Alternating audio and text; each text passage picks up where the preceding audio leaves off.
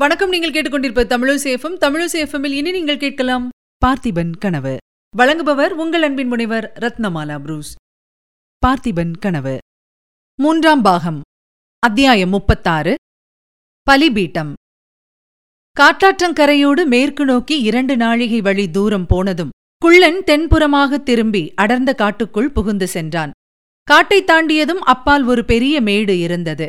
அந்த மேட்டின் மேல் குள்ளன் வெகு லாவகமாக ஏறினான். குதிரைகள் ஏறுவதற்கு கொஞ்சம் சிரமப்பட்டன. மேட்டின் மேல் ஏறியதும் அது ஓர் ஏரிக்கரை என்று தெரிந்தது. அதோ என்று குள்ளன் சுட்டிக்காட்டிய இடத்தை விக்கிரமனும் பொன்னனும் நோக்கினார்கள். மொட்டை மொட்டையான மலைக்குன்றுகளும் அவற்றின் அடிவாரத்தில் அடர்த்தியாக வளர்ந்திருந்த குட்டையான மரங்களும் நூற்றுக்கணக்கான தீவர்த்திகளின் வெளிச்சத்தில் அரைகுறையாக தெரிந்தன. அந்த மலையடிவாரக் காட்டில் நடமாடிக் கொண்டிருந்த உருவங்கள் மனிதர்களாய்த்தான் இருக்க வேண்டும் என்றாலும் தூரத்திலிருந்து பார்க்கும்போது பேய் பிசாசுகள்தான் நடமாடுகின்றனவோ என்று எண்ணும்படி இருந்தது. பயங்கரத்தை அதிகமாக்குவதற்கு அந்த இடத்திலிருந்து தாரை தப்பட்டைகளின் முழக்கம் உடுக்கு அடிக்கும் சத்தம் இவையெல்லாம் கலந்து வந்து கொண்டிருந்தன. விக்ரமன் பொன்னன் இருவருக்குமே உள்ளுக்குள் திகிலாய்த்தான் இருந்தது. ஆனாலும் அவர்கள் திகிலை வெளிக்குக் காட்டாமல் குள்ளனை பின்பற்றி ஏரிக்கரையோடு சென்றார்கள். குள்ளனுடைய நடைவேகம் இப்போது இன்னும் அதிகமாயிற்று. அவன் ஏரிக்கரையோடு சற்று தூரம் போய் ஜலம் வறண்டிருந்த இடத்தில் இறங்கி குறுக்கே ஏரியை கடந்து செல்லலானான். அவனை பின்தொடர்ந்து விக்ரமனும் பொன்னனும் குதிரைகளை செலுத்தினார்கள். குதிரைகளும் பீதி அடைந்திருந்தன என்பது அவற்றின் உடல் நடுக்கத்திலிருந்து தெரிய வந்தது. இன்னொரு கால் நாழிகைக்கெல்லாம் அவர்கள் குன்றின் அடிவாரத்து காட்டுக்கு வந்து சேர்ந்தார்கள். அங்கே குதிரைகள் நடுக்கம் அதிகமானபடியால் விக்ரமனும் பொன்னனும் குதிரைகள் மீதிருந்து இறங்கி அவற்றை மரத்தில் கட்டினார்கள். பிறகு காட்டுக்குள் பிரவேசித்தார்கள். தீவர்த்திகளின் வெளிச்சத்தில் ஆங்காங்கே ஜனங்கள் ஆவேசம் வந்தது போல் ஆடுவதையும் சிலர் மஞ்சள் வஸ்திரம் தரித்து கண்மூடி தியானத்தில் இருப்பதையும் சிலர் அடுப்பு மூட்டி பொங்கல் வைப்பதையும் இன்னும் சிலர் கத்திகளை பாறைகளில் தீட்டிக் கொண்டிருப்பதையும் சிலர் உடுக்கு அடிப்பதையும் பார்த்து கொண்டு போனார்கள். திடீரென்று மரங்கள் இல்லாத வெட்டவெளி தென்பட்டது. அந்த வெட்டவெளியில் வலது புறத்தில் ஒரு மொட்டை குன்று நின்றது. அதில் பயங்கரமான பெரிய காளியின் உருவம் செதுக்கப்பட்டு அதன் மேல் பளபளப்பான வர்ணங்கள் பூசப்பட்டிருந்தன. காளியின் கண்கள் உருட்டி விழித்து பார்ப்பது போலவே தோற்றமளித்தன அந்த உருவத்துக்குப் பக்கத்தில் சிலர் கும்பலாக நின்றார்கள். அவர்களுக்கு நடுமத்தியில் எல்லாரையும் விட உயர்ந்த ஆக்கிருதியுடனும் தலையில் செம்பட்டை மயிருடனும் கழுத்தில் கபால மாலையுடனும் நெற்றியில் செஞ்சந்தனமும் குங்குமமும் அப்பிக்கொண்டு கபால பைரவர் நின்றார். அவருக்கு பின்னால் ஒருவன் நின்று உடுக்கை அடித்துக் கொண்டிருந்தான். கபால பைரவருடைய கண்கள் அப்போது மூடியிருந்தன. அவருடைய வாய் ஏதோ முணுமுணுத்துக் கொண்டிருந்தது. அவர் உடம்பு லேசாக முன்னும் பின்னும் ஆடிக்கொண்டிருந்தது. மகா கபால பைரவர் நின்ற குன்றின் அடிவாரத்துக்கு எதிரே கொஞ்ச தூரத்தில் ஒரு சிறு பாறை இருந்தது. இயற்கையாகவே அது பலிபீடம் போல் அமைந்திருந்தது. அந்த பலிபீடத்தின் மேல் சிவனடியார் கையும் காலும் உடம்பும் கயிறுகளால் கட்டப்பட்டு கிடந்தார். அவருடைய கண்கள் நன்றாக திறந்திருந்தன. அங்குமிங்கும் அவருடைய கூரிய கண்கள் சுழன்று சுழன்று பார்த்துக் கொண்டிருந்தன. பலிபீடத்துக்கு பக்கத்தில் ஒரு ராட்சத உருவம் கையிலே பிரம்மாண்டமான கத்தியுடன் ஆயத்தமாய் நின்றது. மகா கபால பைரவர் கண்ணை திறந்து பார்த்து ஆக்ஞை இட வேண்டியதுதான் உடனே சிவனடியாரின் கழுத்தில் கத்தி விழுந்துவிட சித்தமாயிருந்தது. மேலே விவரித்த காட்சியையெல்லாம் விக்ரமன் ஒரு நொடிப்பொழுதில் பார்த்து கொண்டான். பின்னர் ஒரு கணம் கூட அவன் தாமதிக்கவில்லை. கையில் கத்தியை எடுத்து வீசிக்கொண்டு ஒரே பாய்ச்சலில் பலிபீடத்துக்கருகில் சென்றான். அந்த ராட்சத உருவத்தின் கையிலிருந்த கத்தியை தன் கத்தியினால் ஓங்கி அடிக்கவும். அது தூரத்தில் போய் விழுந்தது. உடனே சிவனடியாரின் பக்கத்திலே வந்து நின்று கொண்டான். தன்னை பின்தொடர்ந்து வந்திருந்த பொன்னனை பார்த்து பொன்னா ஏன் நிற்கிறாய்? கட்டுக்களை உடனே அவிழ்த்துவிடு என்றான்.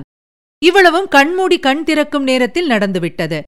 சுற்றிலும் நின்றவர்கள் எல்லாரும் ஹா ஹா என்று கூச்சலிட்டதைக் கேட்டு கபால பைரவர் கண் விழித்துப் பார்த்தார். நிலைமை இன்னதென்று தெரிந்து கொண்டார். நிதானமாக நடந்து பலிபீடத்துக்கு அருகில் வந்து விக்ரமனை உற்றுப் பார்த்தார். ஹா ஹா ஹா! என்று அவர் நகைத்த ஒலி குன்றுகளும் பாறைகளும் அடர்ந்த அந்த வனாந்தர பிரதேசமெல்லாம் பரவி எதிரொலி செய்தது.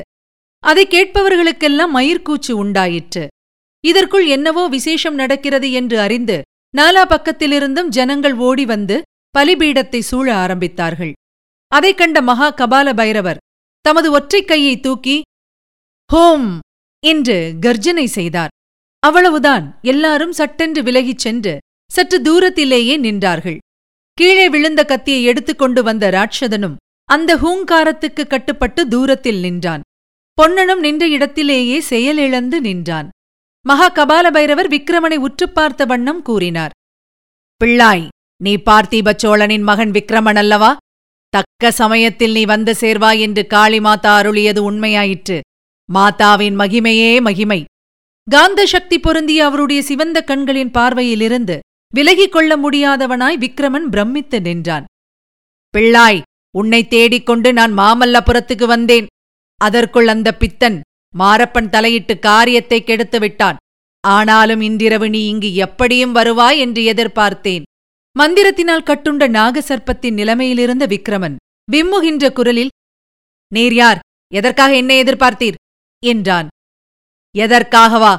இன்றிரவு இந்த தக்ஷிண பாரத தேசத்தில் காளிமாதாவின் சாம்ராஜ்யம் ஸ்தாபிதமாகப் போகிறது. இந்த சாம்ராஜ்யத்திற்கு உனக்கு இளவரசு பட்டம் கட்ட வேண்டுமென்று மாதாவின் கட்டளை என்றார் கபால பைரவர் அப்போது எங்கிருந்தோ? கிளிக்! என்று பரிகாச சிரிப்பின் ஒலி எழுந்தது. கபால பைரவரும் விக்ரமனும் உள்பட அங்கிருந்தவர்கள் அனைவரும் அக்கம் பக்கம் திரும்பி பார்த்தார்கள். ஆனால் சிரித்தது யார் என்பதை கண்டுபிடிக்க யாதொரு வழியும் தென்படவில்லை. விக்ரமனை அத்தனை நேரமும் கட்டியிருந்த மந்திர பாசமானது மேற்படி சிரிப்பின் ஒலியினால் அறுபட்டது. அவன் சிவனடியாரை ஒருமுறை பார்த்துவிட்டு திரும்பி கபால பைரவரை நேருக்கு நேர் நோக்கினான். நீர் சொல்வது ஒன்றும் எனக்கு விளங்கவில்லை. எனக்கு இளவரசு பட்டம் கட்டப்போவதாக சொல்கிறீர்? அது உண்மையானால் முதலில் நான் செய்யப்போகும் காரியத்துக்கு குறுக்கே நிற்க வேண்டாம். இதோ இந்த பலிபீடத்தில் கட்டுண்டு கிடக்கும் பெரியார் எங்கள் குலத்தின் நண்பர்.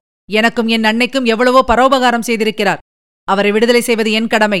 என் கையில் கத்தியும் என் உடம்பில் உயிரும் இருக்கும் வரையில் அவரை பலியிடுவதற்கு நான் விடமாட்டேன். என்று சொல்லி விக்ரமன் பலிபீடத்தை அணுகி சிவனடியாரின் கட்டுக்களை வெட்டிவிட எத்தனித்தான் நெல்! என்று பெரிய கர்ஜனை செய்தார் கபால பைரவர் அஞ்சா நெஞ்சம் கொண்ட விக்ரமனை கூட அந்த கர்ஜனை சிறிது கலங்கச் செய்துவிட்டது. அவன் துணுக்குற்று ஒரு கணம் ஸ்தம்பித்து நின்றான்.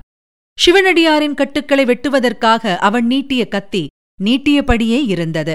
கபால பைரவர் மறுபடியும் உரத்த குரலில் பிள்ளாய் விக்ரமா இந்த போலி சிவனடியார் இந்த வஞ்சக வேஷதாரி இந்த பொய் ஜடாமகுடதாரி யார் என்று அறிந்தால் இவ்விதம் சொல்ல மாட்டாய். இவரை காப்பாற்றுவதற்கு இவ்வளவு முனைந்து நிற்க மாட்டாய் என்றார். அவருடைய குரலில் தொனித்த ஆத்திரமும் அழுத்தமும் விக்ரமனை திகைப்படைய செய்தன. சிவனடியார் பல்லவ ராஜ்யத்தின் ஒற்றர் தலைவன் என்று தான் முன்னமே சந்தேகித்ததும் அவனுக்கு நினைவு வந்தது. கபால பைரவர் மீண்டும் இந்த வேஷதாரியையே கேள் நீர் யார் என்று தைரியமிருந்தால் சொல்லட்டும் என்று அடித்தொண்டையினால் கர்ஜனை செய்தார். விக்ரமன் சிவனடியாரை பார்த்தான். அவருடைய முகத்தில் புன்னகை தவழ்வதைக் கண்டான். அதே சமயத்தில் விக்ரமா கபால மாலை அணிந்த இந்த வஞ்சக வேஷதாரி யார் என்று முதலில் கேள் தைரியமிருந்தால் சொல்லட்டும் என்று இடிமுழக்கம் போன்ற ஒரு குரல் கேட்டது. இவ்வாறு கேட்டுக்கொண்டு பக்கத்திலிருந்த பாறையின் மறைவிலிருந்து ஓர் உருவம் வெளிப்பட்டது. அங்கிருந்தவர்கள் அத்தனை பேருடைய கண்களும் அந்த உருவத்தின் மேல் விழுந்தன. தீவர்த்தி வெளிச்சம் அந்த முகத்தில் விழுந்தபோது ஆ? என்று வியப்பொலி ஏக காலத்தில் அநேகருடைய வாயிலிருந்து விழுந்தது.